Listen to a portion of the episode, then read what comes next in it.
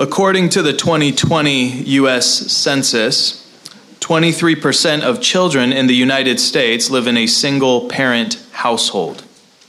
That 23%, uh, which represents 18.5 million children, and just for reference, uh, the total population of Washington is just 7.7 million. That 23%, that 18.5 million children, is higher than any other nation in the world. The United Kingdom is a close second to us at 21%, but the world average is way down at 7%. And what this means is that in America, right now, almost one out of every four children is growing up without both father and mother in the home. There are many factors that have contributed to this destruction of the family, but chief among our sins are divorce and sex outside of marriage. Divorce and sex outside of marriage. In America, the divorce rate is roughly 44%, and half of second marriages also end in divorce. As for sex outside of marriage, what the Bible calls fornication, studies have shown that by the age of 44, 95% of Americans have had sex outside of marriage. 95%. So if you make it to your wedding night as a virgin, you are now in a small minority of the American population. And if you make it to the age of 44 without having sex outside of your marriage, you are, you are in an even smaller minority 5% of the entire population. Uh, these numbers are staggering, and they reveal to us many things, especially why it is that places like Planned Parenthood are still in business. As Jesus said, we are an evil, an adulterous generation. We are a nation of fornicators, murderers, and covenant breakers. And unless we repent, unless we make confession and truly renounce this sexual anar- anarchy, uh, we will die in our sins. Our text this morning is a very sober and pointed rejection of American views and laws regarding marriage and divorce. Whereas our nation has embraced no fault divorce and by and large has decriminalized adultery. Uh, so, adultery is not a crime in Washington state. And uh, even in the very conservative state of Idaho, from which I just came, uh, they just decriminalized adultery in 2022. So, uh, times are a changing, right? Uh, nevertheless, uh, the law of God remains unchanged. And no matter how creative ancient or modern Pharisees might be, Jesus upholds and reaffirms what Scripture has always taught. And it is to that teaching that we turn now. So, considering our text, remember the context of these verses. Is Jesus teaching his disciples what it means to follow him? He has already said that whosoever will come after me, let him deny himself and take up his cross and follow me. He's already told them that. And while uh, it's very easy to pay lip service to that idea of denying ourselves, uh, Jesus is not playing around. And he begins to poke us and prod us in all the places that we are not actually following him. Last week, Jesus rebuked his disciples for wanting to be great in the eyes of the world. He told them that if they want to enter the kingdom of heaven, they must become as children. He also said that if we want to avoid the eternal punishment of hell, then we must be willing to cut off hand, foot, and eye, or anything else that causes us to sin. We'll see in the next section of our text that Jesus will rebuke us for our low view of children and their ability to come to him. But before that, he's going to rebuke us for our low views of marriage and the marriage covenant. So, by all means, let us receive this rebuke starting in verse 1. He says, And he arose from thence and cometh into the coasts of Judea by the farther side of Jordan. And the people resort unto him again, and as he was wont, he taught them again. So, at this stage in Christ's ministry, Jesus is still a very popular teacher. Crowds continue to follow him. And we are told that he is now in the coasts of Judea by the farther side of the Jordan. And this is an important detail because if we trace Jesus' journey, we see that he has now entered back into the territory of Herod Antipas. Back in Mark 6, we saw that Herod Antipas had put John the Baptist to death, and he had done so under pressure from his wife Herodias. And do you remember the reason why Herodias did not like John the Baptist? Mark 6:18 says, "For John had said unto Herod, It is not lawful for thee to have thy brother's wife." So Herodias, Herod's wife, had committed adultery. She had unlawfully divorced her husband Philip and was now living in an adulterous marriage with Herod. And because Philip was Herod's half brother, this was also an incestuous marriage as well. So John the Baptist was executed because he preached the righteous law of God to Herod. No matter what the divorce and remarriage laws were in that region, John declared God's unchangeable moral law to him. And when God's law and man's law come into conflict, as it is presently in our nation, the rule for the Christian is always we must obey God rather than man. We see in verse 2 that the Pharisees are going to try to use this kind of change in location, change of jurisdiction to their advantage. If they can get Jesus to run afoul of Herod, kind of like John did, perhaps by taking a strong stance against Herod's marriage, Perhaps Herod will kill him too. They can get Herod to do their job for him. Or, alternatively, if they can get Jesus to capitulate in his views of marriage to save his skin, then they can just discredit him as a prophet. Either way, it's a win win for them, or so they hope. Excuse me. Continuing in verse 2, it says, And the Pharisees came to him and asked him, Is it lawful for a man to put away his wife? tempting him.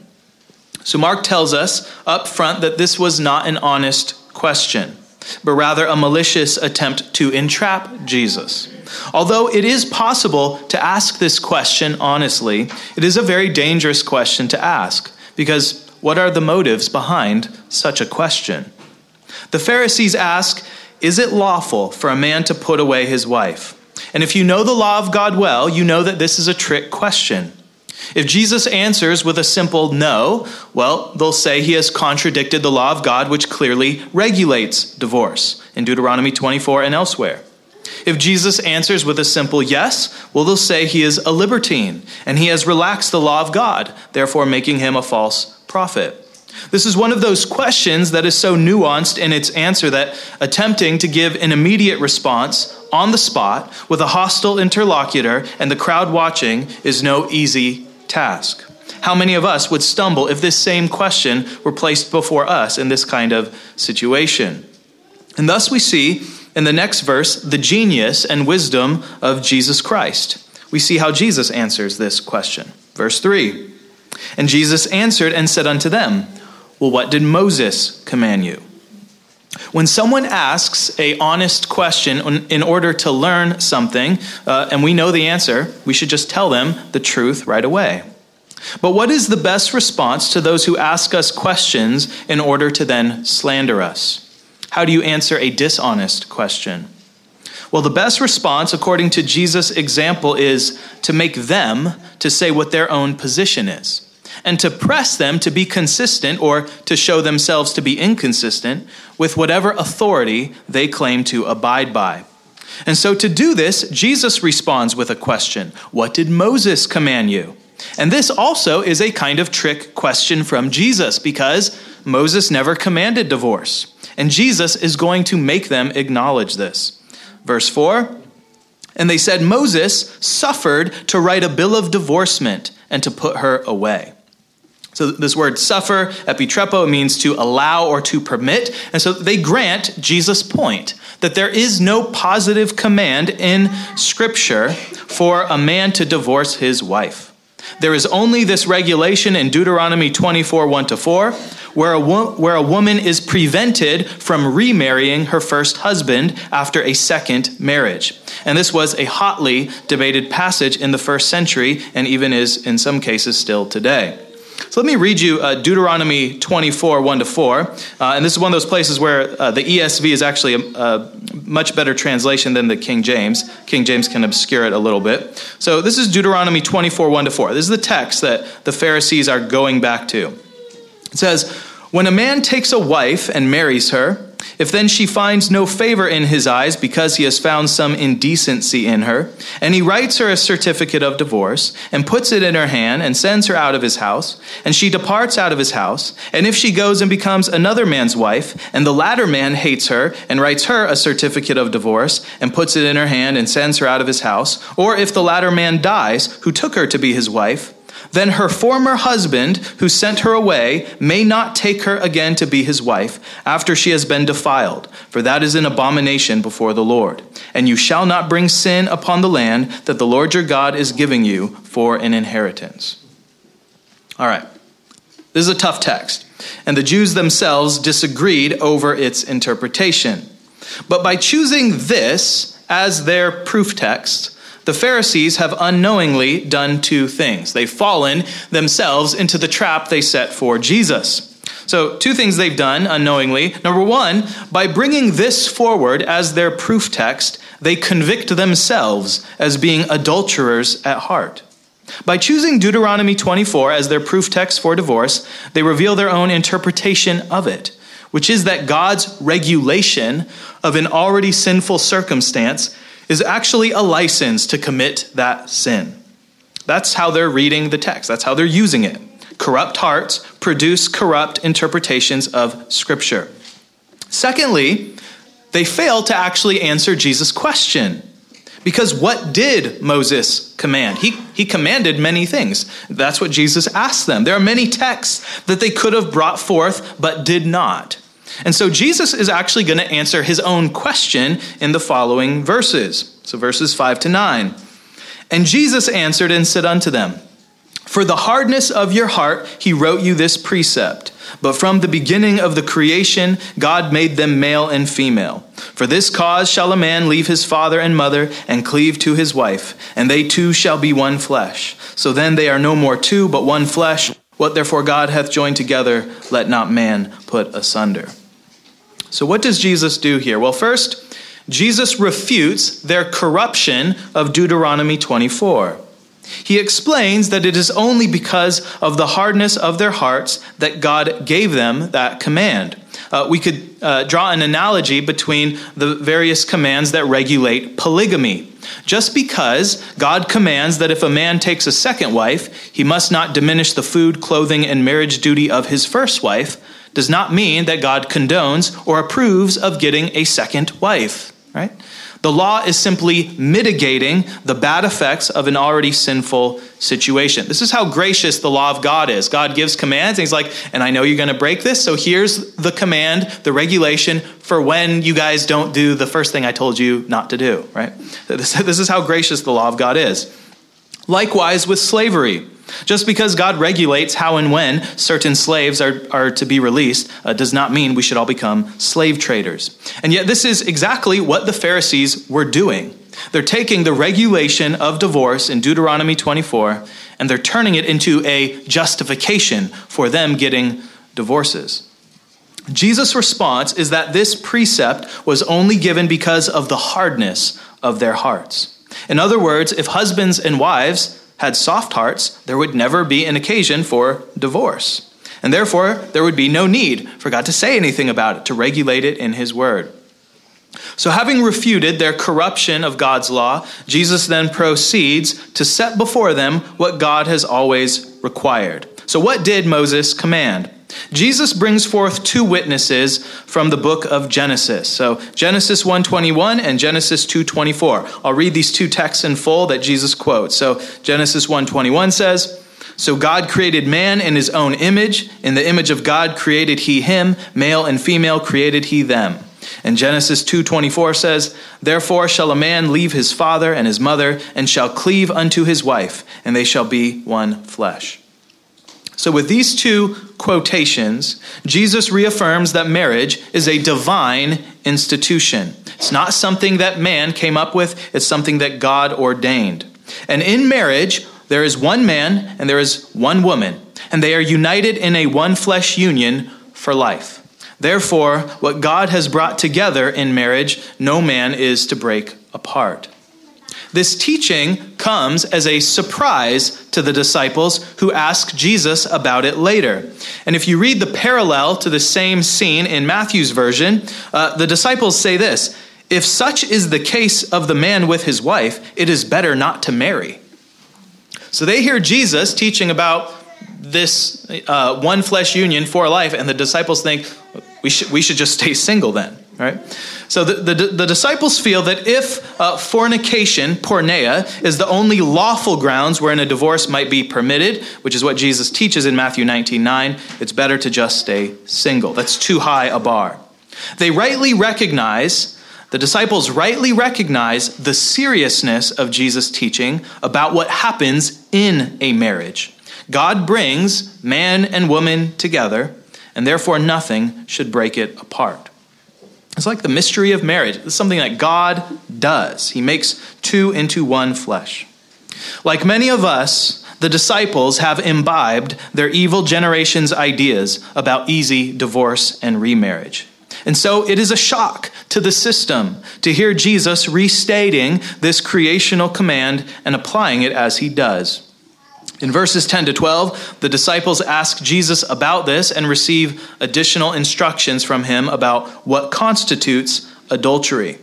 So, verses 10 to 12. And in the house his disciples asked him again of the same matter.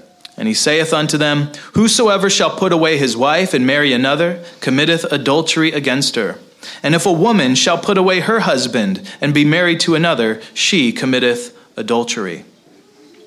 So here Jesus teaches that an unlawful divorce is itself adultery. It is a breaking of the seventh commandment. An unlawful divorce, what is an unlawful divorce? An unlawful divorce is any divorce that takes place on grounds other than fornication. In Greek, this is porneia. Jesus says in Matthew 19 9, And I say unto you, Whosoever shall put away his wife, except it be for fornication, and shall marry another, committeth adultery. And whoso marrieth her which is put away, doth commit adultery. So, according to Jesus, any unlawful divorce is itself an act of adultery. And under the law of God, adultery is a capital offense. It can warrant the death penalty. Leviticus 20, verse 10 says, And the man that committeth adultery with another man's wife, even he that committeth adultery with his neighbor's wife, the adulterer and the adulteress, shall surely be put to death. Likewise, in Deuteronomy 22, 22, it says, If a man be found lying with a woman married to an husband, then they shall both of them die, both the man that lay with the woman and the woman. So shalt thou put away evil from Israel.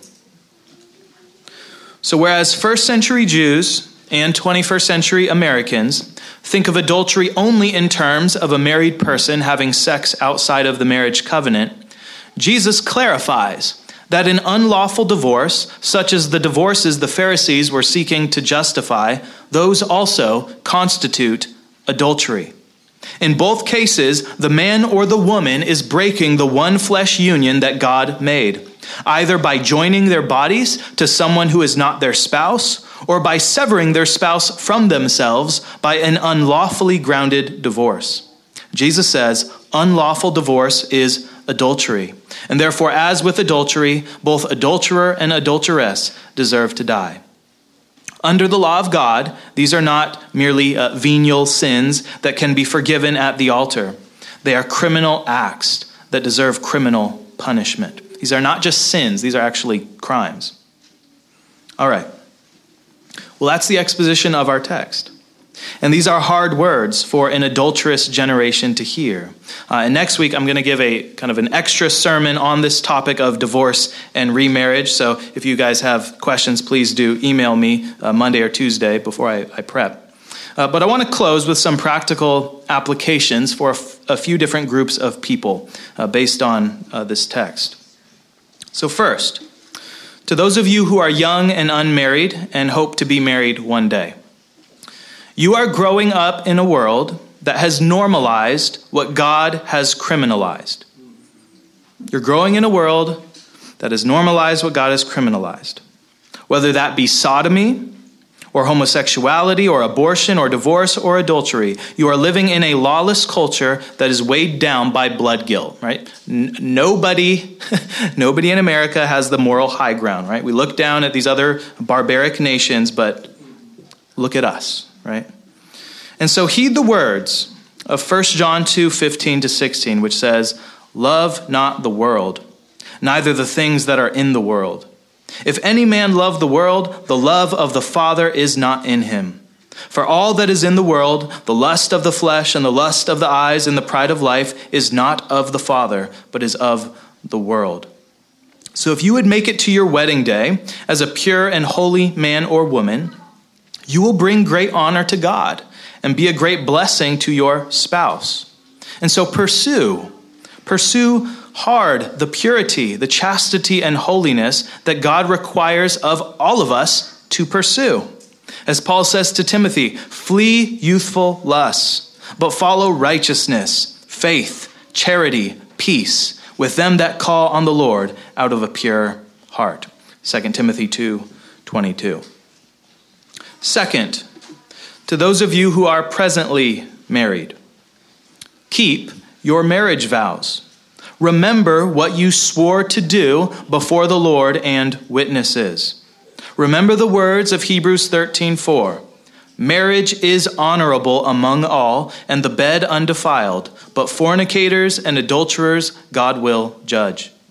Before a man or a woman ever commits the physical act of adultery, they have already committed countless acts of adultery of the heart. And so confess those sins of your imagination those adulteries of the heart to the Lord. Kill the sin there. Kill the sin in your heart, in your mind, before it comes out of you. And then plead with the Lord to keep you from temptation and the evil one. Third, to those who have committed adultery or who are presently entangled in an adulterous marriage, sin makes life complicated. Sin always makes life complicated. And there are times when you simply cannot unscramble the egg. But God has given us in His Word clear directions for how to deal with sin. But few people have the will to actually obey Him. Next week, I'll address this in greater detail. But for now, the place to start is with confession and true repentance, right? If you feel like I'm the egg that cannot be unscrambled, well, look to the Lord, right? You're not the first to be in such a situation. If you have committed adultery, you can thank God that although you deserve to die, uh, you're still living if you're in this room. And it just so happens that there is a psalm written by a fellow adulterer and murderer that can guide you in your repentance. It's one we recite a portion of every Sunday, and that is Psalm 51. We read in the heading of Psalm 51 a psalm of David when Nathan the prophet came unto him after he had gone into Bathsheba. For David, because he repented, his adultery was forgiven. God put away his sin so that he was not executed. But for the rest of his life, he suffered the consequences of that sin. And those consequences were devastating. Children died, a civil war happened, and David lost the moral authority he once had. And so, if you have committed adultery, know that God can forgive your sins and use Psalm 51 as a guide to show you how to repent.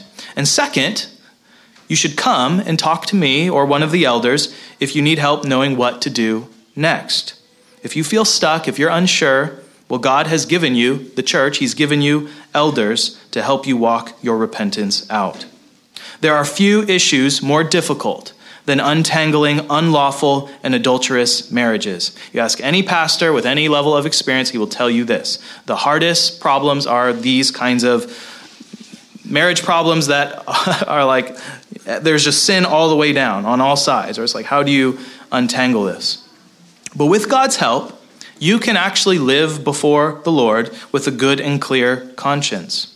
God has not left us without instructions in this area. He's not surprised that America is this fornicating mess that it is. But it does take great wisdom and prudence to apply His word to each situation. And there are many uh, churches, pastors, teachers out there who will tell you all sorts of cuckoo things about marriage, divorce, and remarriage, okay? So I would spare you that. Come, come to your uh, pastor, come to your elders and talk to us. That's our job. All right, I'll close with this Jesus died for sinners. He did not come for the healthy, he came for the sick. And the whole story of Scripture is God making a way for his adulterous people to be reunited to him as a spotless bride. And so, whatever mess you are in, Christ commands you to give that mess to him. Christ commands you to give that mess to him. That is what being converted to Christianity is. It's you coming with all of your sins, all the things that you don't want anyone to know about, and you, you bring them to the Lord, right? His hands are always open. The only thing keeping you is you, right? God is anxious to forgive you. He is bursting with love for you. And if you come to him with a broken and contrite spirit, he will by no means cast you out. In the name of the Father, and the Son, and the Holy Spirit. Amen.